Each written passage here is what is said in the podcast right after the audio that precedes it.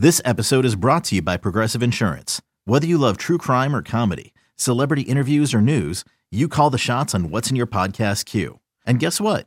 Now you can call them on your auto insurance too with the Name Your Price tool from Progressive. It works just the way it sounds. You tell Progressive how much you want to pay for car insurance, and they'll show you coverage options that fit your budget.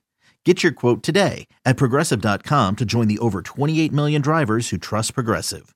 Progressive Casualty Insurance Company and Affiliates. Price and coverage match limited by state law. You could spend the weekend doing the same old whatever, or you could conquer the weekend in the all-new Hyundai Santa Fe. Visit HyundaiUSA.com for more details. Hyundai, there's joy in every journey.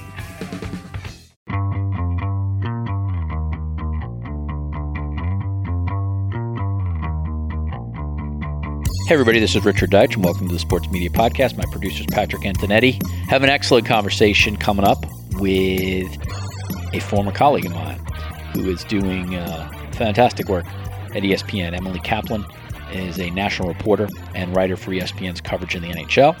Also the co-host of In the Crease, ESPN's NHL podcast with Linda Cohn. She's a regular on Around the Horn. Emily will be assigned to the Stanley Cup final. The Lightning versus the Avalanche, which really looks like it's going to be an awesome series. Got a little shades of Islanders Oilers from back in the 80s, changing of the guard. So game one of the Stanley Cup final Wednesday on ABC and ESPN+. Emily and I get into a number of topics, including the Avalanche and Lightning series. But beyond that, it's really sort of about how she has processed and handled and what her first year in her position has been like. She's been bombarded on social media with feedback, including for some of the questions she's asked, for wearing a mask, which is absurd given that the NHL mandates it, what it's like to be on television versus to be strictly doing writing, which is what she did before and certainly what she was doing when I was at Sports Illustrated and MMQB with her. And so it's I think it's a real honest and interesting conversation of somebody in their first year of a very high profile media position within the NHL. I think you will enjoy it. So Emily Kaplan coming up on the Sports Media Podcast. As I mentioned at the top, Emily Kaplan's a national reporter and writer for ESPN's coverage of the NHL. She's co-host of In the Crease, ESPN's NHL podcast with Linda Cohn. She's a regular on Around the Horn, a former colleague of mine at Sports Illustrated, and it's incredible, and the MMQB, I should say, and it's incredible just to see her success at ESPN, and we'll get into that a little bit. The Tampa Bay Lightning will be in Colorado to face Colorado Avalanche for Game 1 of the Stanley Cup Final. That's on ABC and ESPN+, and Emily Kaplan will be there. Emily, welcome to the Sports Media Podcast. Thank you, Richard. I appreciate it. Yeah, I know. And you're doing me a solid here because I know this is a busy day for you. We're taping on Monday. You're about to travel. So thank you.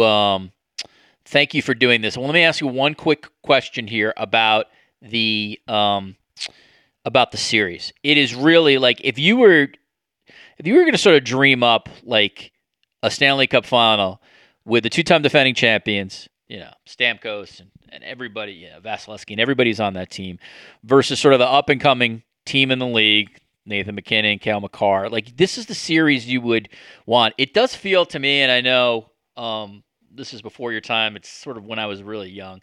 But it feels like a bit of like the Sana Islanders, Edmonton Oilers kind of feel to it. You know what I mean? Like this dynasty that exists, and then you have this young team, which you know is going to be great, and it's just a question of like, when their time is. But I would think just as someone who covers the sport, like independent of everything else, you got to be so psyched, right? For this series, it looks like it's going to be so great. Yeah, all you want is a good series, right? And drama and stakes. And I think this series brings that even before we begin. Like we're starting to get our staff predictions in and I'm on this big email chain and honestly, everyone needs to learn how to not reply all, but it does seem like everyone at ESPN is really split and everyone is predicting a long series.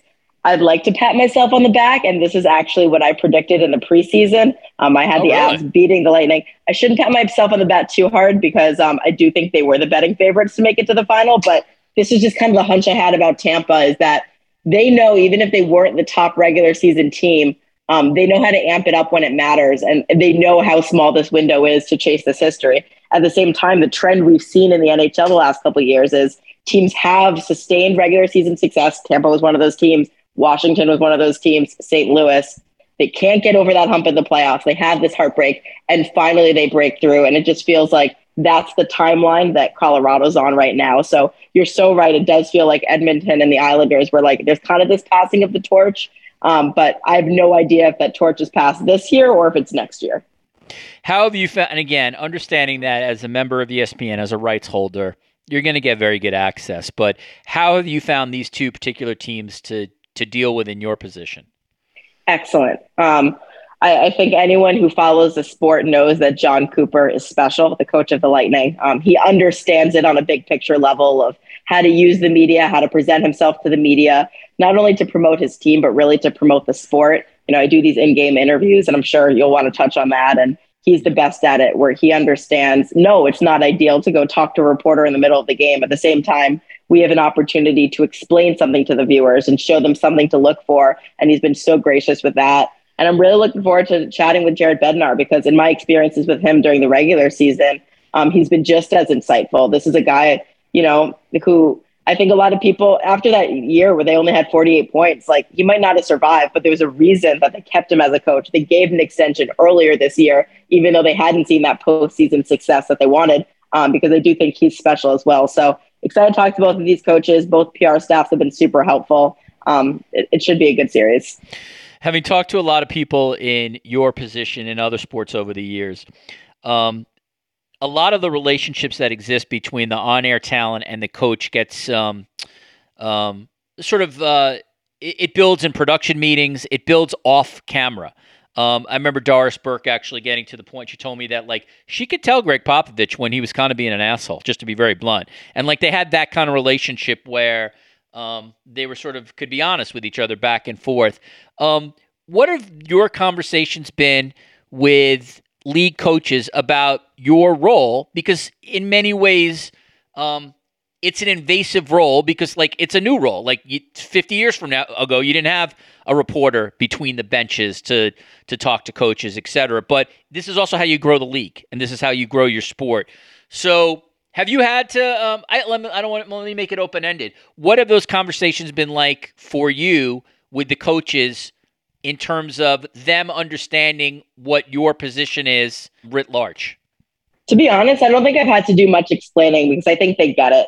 Again, even if it's uncomfortable for them to do these interviews and give me that access in the middle of the game, they're required to do so by the league, and they understand why they're required to do it. So I never have had to like do the explaining of here's why I'm here, here's what I'm trying to do, because I think inherently that contract just exists.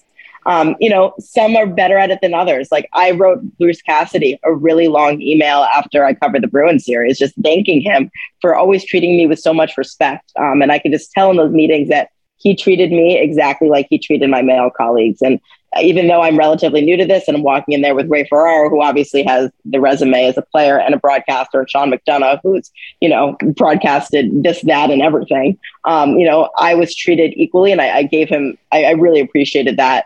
Rod Brindamore, I've been meaning to reach out to him, because he had some of my favorite in-game interviews. And one of the reasons we fought hard to do it at the bench with him is because he's such an emotional guy.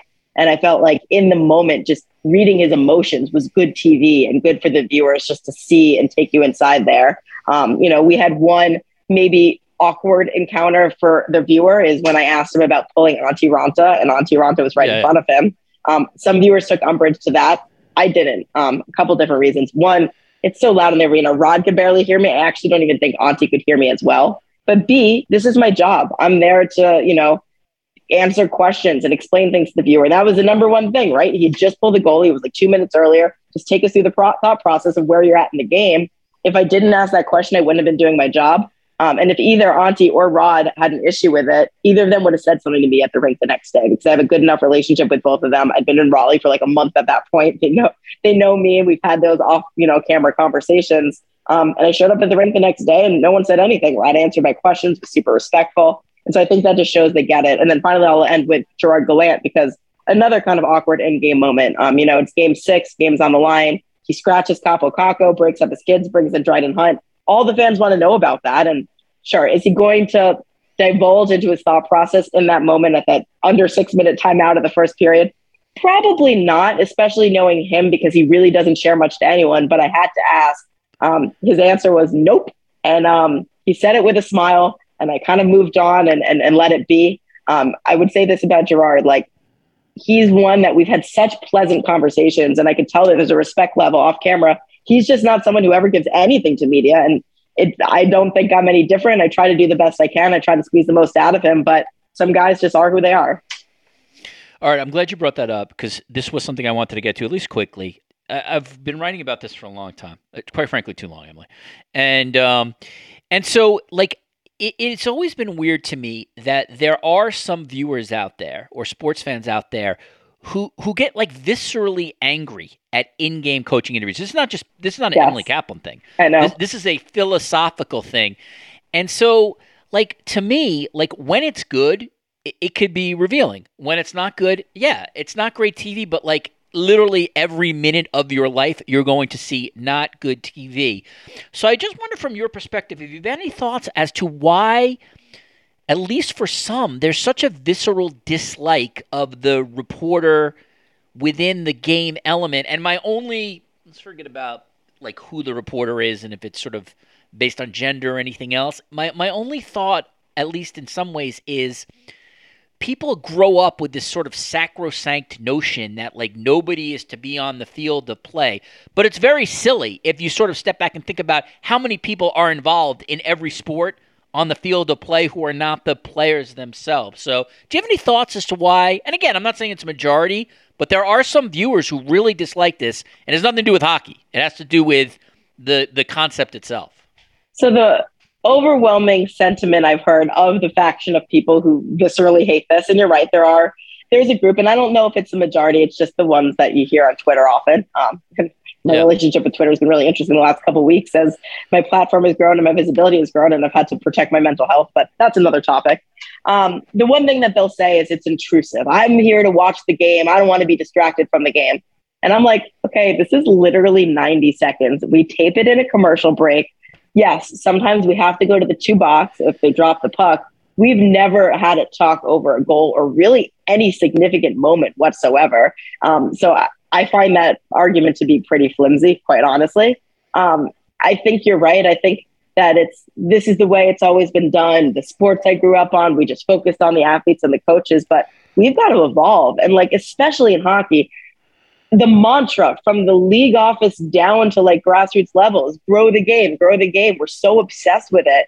Well, the biggest issue in hockey is accessibility. Like, it's a tough sport to get into. It's hard to watch on TV sometimes and follow the puck if you didn't grow up on it. It's expensive. That limits a lot of families from getting to have their kids play. There's so many accessibility issues. We're bringing you closer to the game and inside the minds of these guys, introducing you to characters in the game, giving you something to root for, something to look for. Again, it's a tiny window. Like, I don't think any of these coaching interviews are more than 90 seconds. So I don't really see why so many people have an issue with it. I think it's really unique access. I think it's cool. No. Are you going to get a lot of puck cliches? Yeah, probably. You're going to get some. But like you said, when we hit, and, like, I really feel like, especially with John Cooper, and I have big expectations for Jared Bednar. No pressure, Jared, but come on, let's get to it. But also Rod Brindamore, Bruce Cassidy, Mike Sullivan, some of these other coaches that I've had early in the rounds, like, you do get something out of it, and I think it's really neat.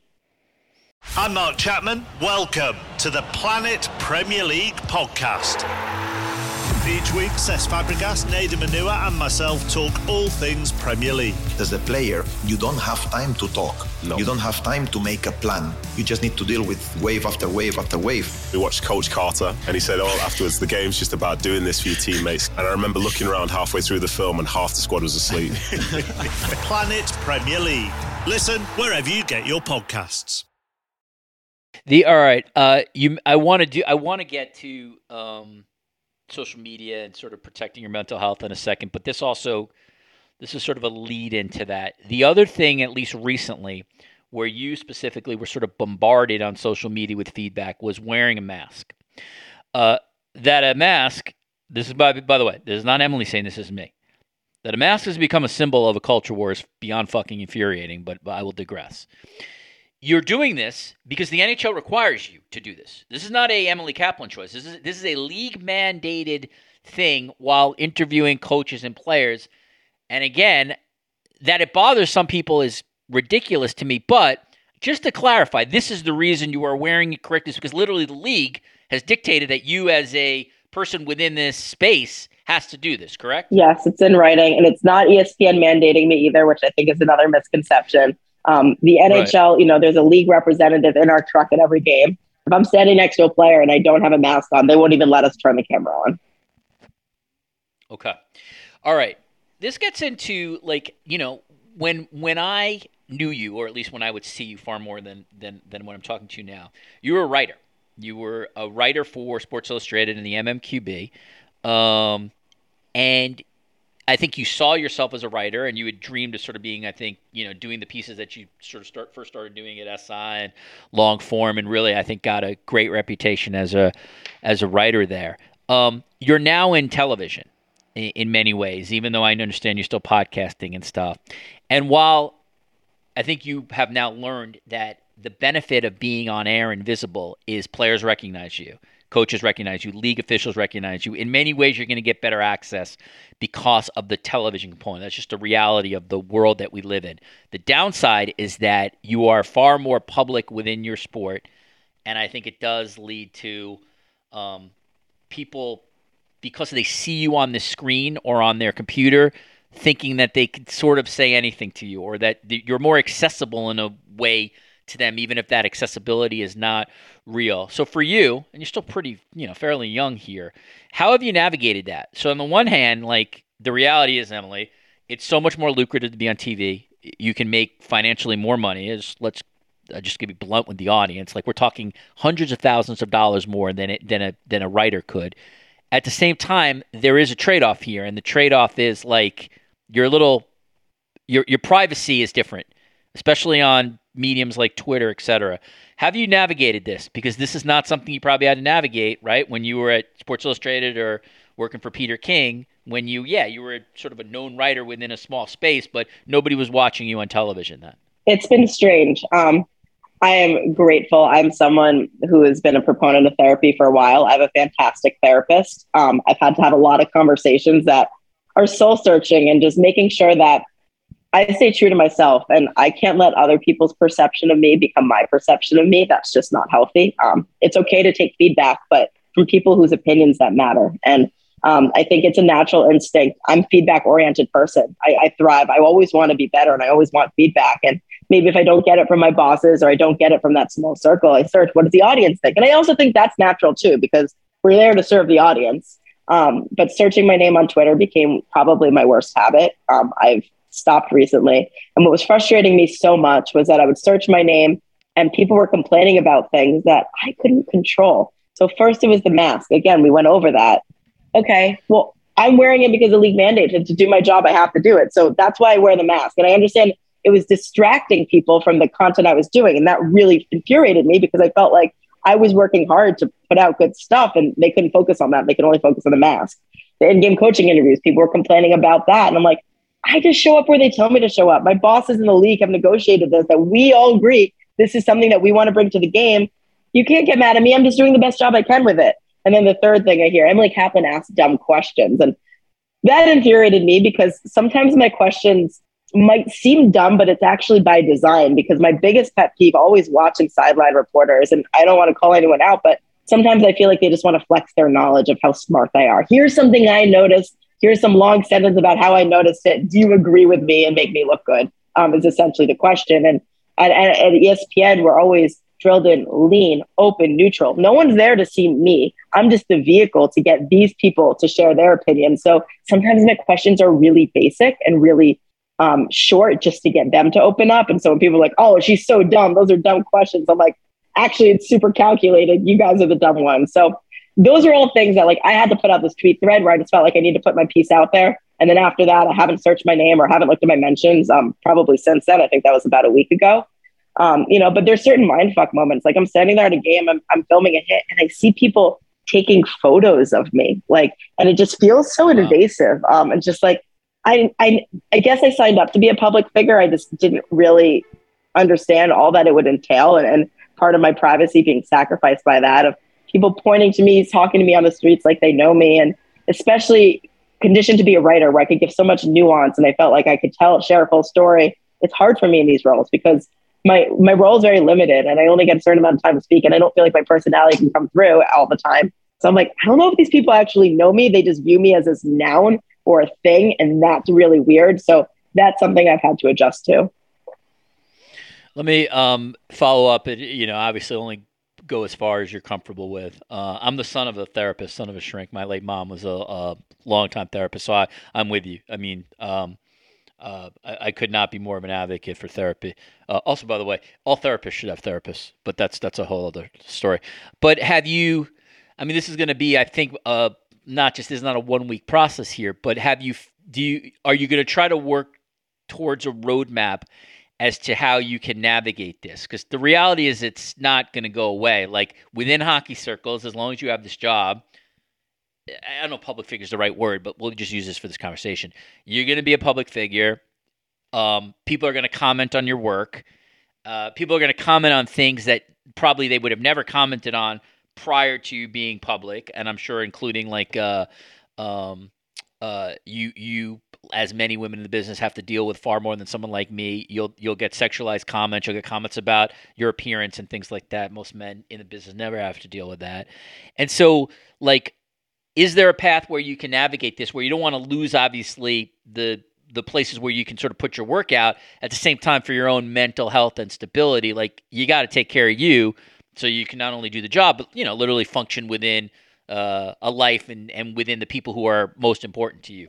So I don't know if I've necessarily created this roadmap yet, because honestly, this year has been a whirlwind and everything has just kind of come in a very overwhelming pace, and I've kind of been thrust into it. I mean, just for context, again, I was a writer for ESPN.com. When we got the rights, I raised my hand to my bosses and said, I'd love to try sideline reporting. I think I'd be really good at it. If you can give me one or two games, I'd be sick.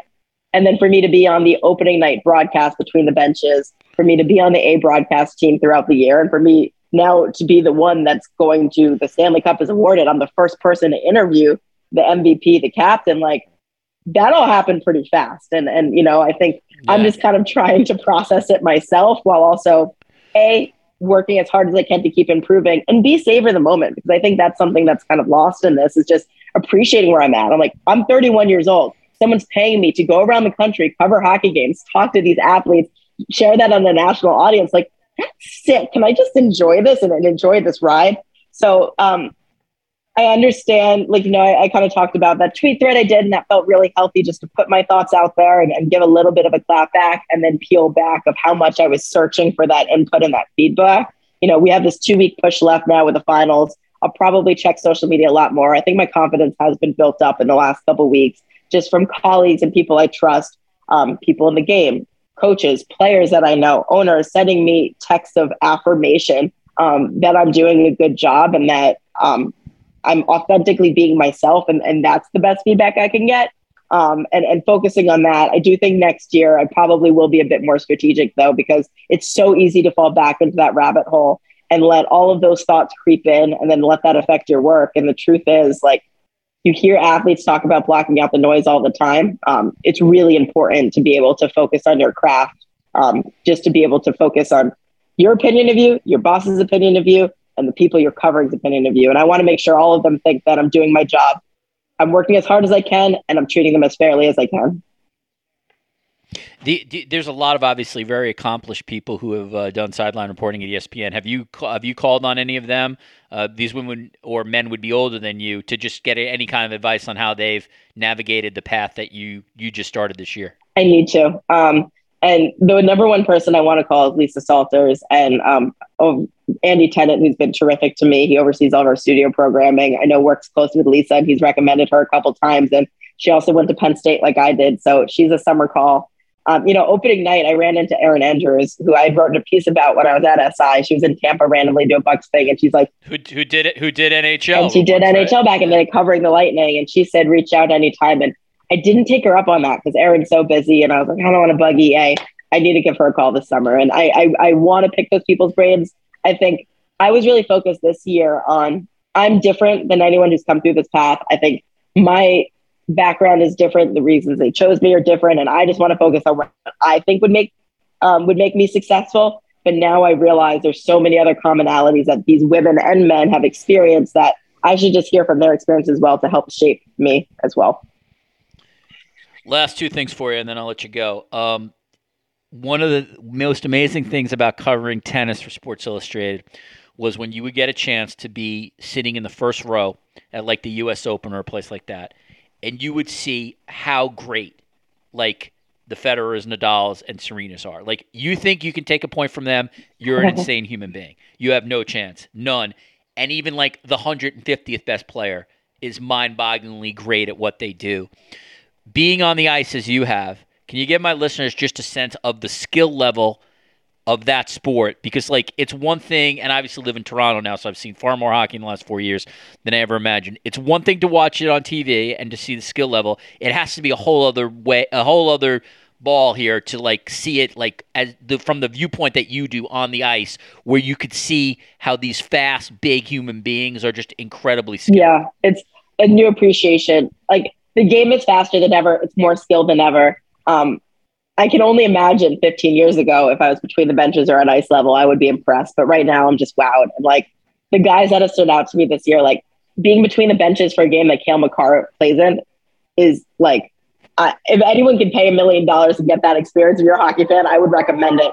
He's insane. Cause I don't think we've ever seen Connor McDavid. I don't think we've ever seen someone as skilled as him be able to pull off those moves at such a high speed. And I think that's what makes him special. And Cale's the same way, and he does it backwards, and he can keep up with the Connor McDavid and just looks at the ice differently. The one thing you appreciate at ice level, sight lines. Like, you always hear that with officials and coaches. Yeah. Some, like Tony D'Angelo, controversial player, but like one of the most elite passers I've ever seen. And just looking at where his eyes went and where the puck went and somewhere different, I was blown away. So yes, it's been such a unique experience and has given me a new appreciation for the sport. Last one.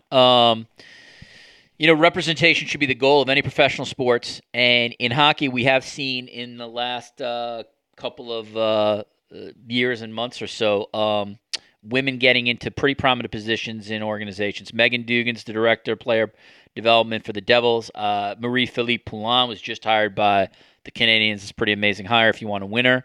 Emily Castengay is the assistant GM for the Vancouver Canucks. I think Cami Granato is as well. Haley Wickenheiser works for the Maple Leafs. I mean, it's a growing list. So there's a lot of great things that are happening when it comes to representation in hockey, particularly for women in these organizations. At the same time, man, like this year has been a garbage year for hockey when it comes to the culture of hockey and some of the pretty terrible things that we've seen. And I realize it's sort of a big question, but from your perspective, like, are things getting better here? Are things getting worse? Or like, is it like many other things, sort of shades of gray in both ways? Shades of gray, but I do think we're improving, and I think there's more allies than ever. And I think it's cooler to be an ally more than ever, quite frankly. One of the things hockey needs is to diversify, but we need the same men came through the same path and they look exactly the same who got to positions of power. And now those men are realizing, oh, it's okay. And it actually makes me a better leader if I am more open-minded and more inclusive. I think Kyle Dubas, he was the youngest GM at the time, maybe Chico was, but he was very young. He was the one that brought in Haley Wickenheiser. When I talked to him about it, he was like, well, if we're only considering 50% of the population for this job, that's a gross inefficiency. Like, don't you think that there's 50% of people who are pretty qualified? And that's why he brought Haley Wickenheiser in. I think of Jim Rutherford. He honestly is my new hero because he's getting his third opportunity to run a team as an old white guy who came through the same exact path and said, you know how I'm going to do it this third time? I'm going to give an opportunity to these two women in high positions of power, Emily Castagna and Cami Granato, who are both super qualified, and just make them AGMs. And that's the new standard. And now that he did it, it's a copycat league. So I think the fact that there's so many allies out there is great. And I do find that it's a more and more welcoming place to women. The guys that I cover, and the conversations that I have for them, they've all been so respectful of me and respectful of the work that I do, and I don't really think they view gender as an aspect of my job. It's just me as a human being. And I'm really grateful for that. So yes, we've seen some horrific stories about hockey culture and abuse, hazing, racism, sexism. Those need to go away. Homophobia. but they will go away as long as we keep being open-minded as a group. And I think that there's more and more people willing to be open-minded, and that's exciting.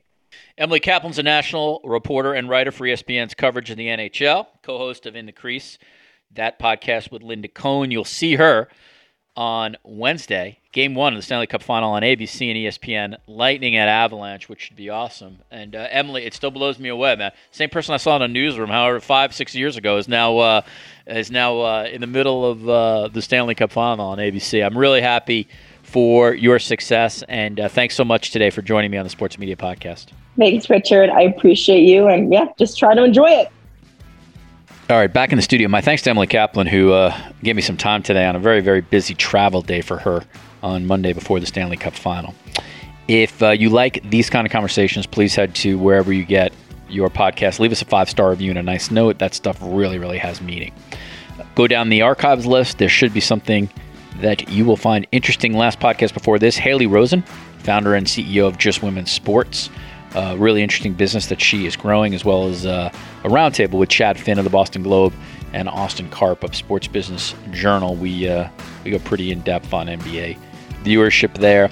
A couple of non-sports media pods that I wanted to do. A foreigner covering America, Edward Keenan of the Toronto Star. He's the Washington bureau chief, and what it's like to cover the United States at this sort of hinge point in time from a foreign perspective. And he is a Canadian living in Washington living around Washington, covering the United States.